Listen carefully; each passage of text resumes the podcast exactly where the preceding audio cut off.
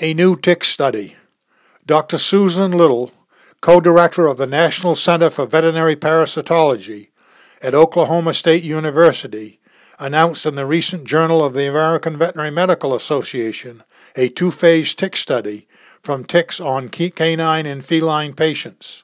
The goal of the first phase of the study is to correctly identify the tick species present on dogs and cats across the entire United States as many veterinarians and technicians are not comfortable in definitely identifying ticks, especially the immature forms.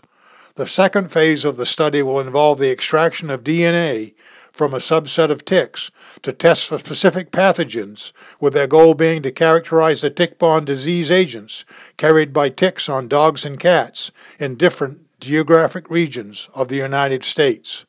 The study welcomes submissions from anyone although the main interest is veterinary practices. Their website, www.showusyourticks.org, includes a submission form and specific mailing instructions. There is no charge for this tick identification procedure.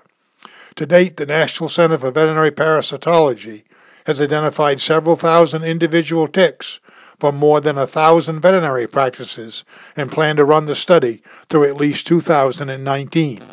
I would recommend you discuss this with your veterinarian.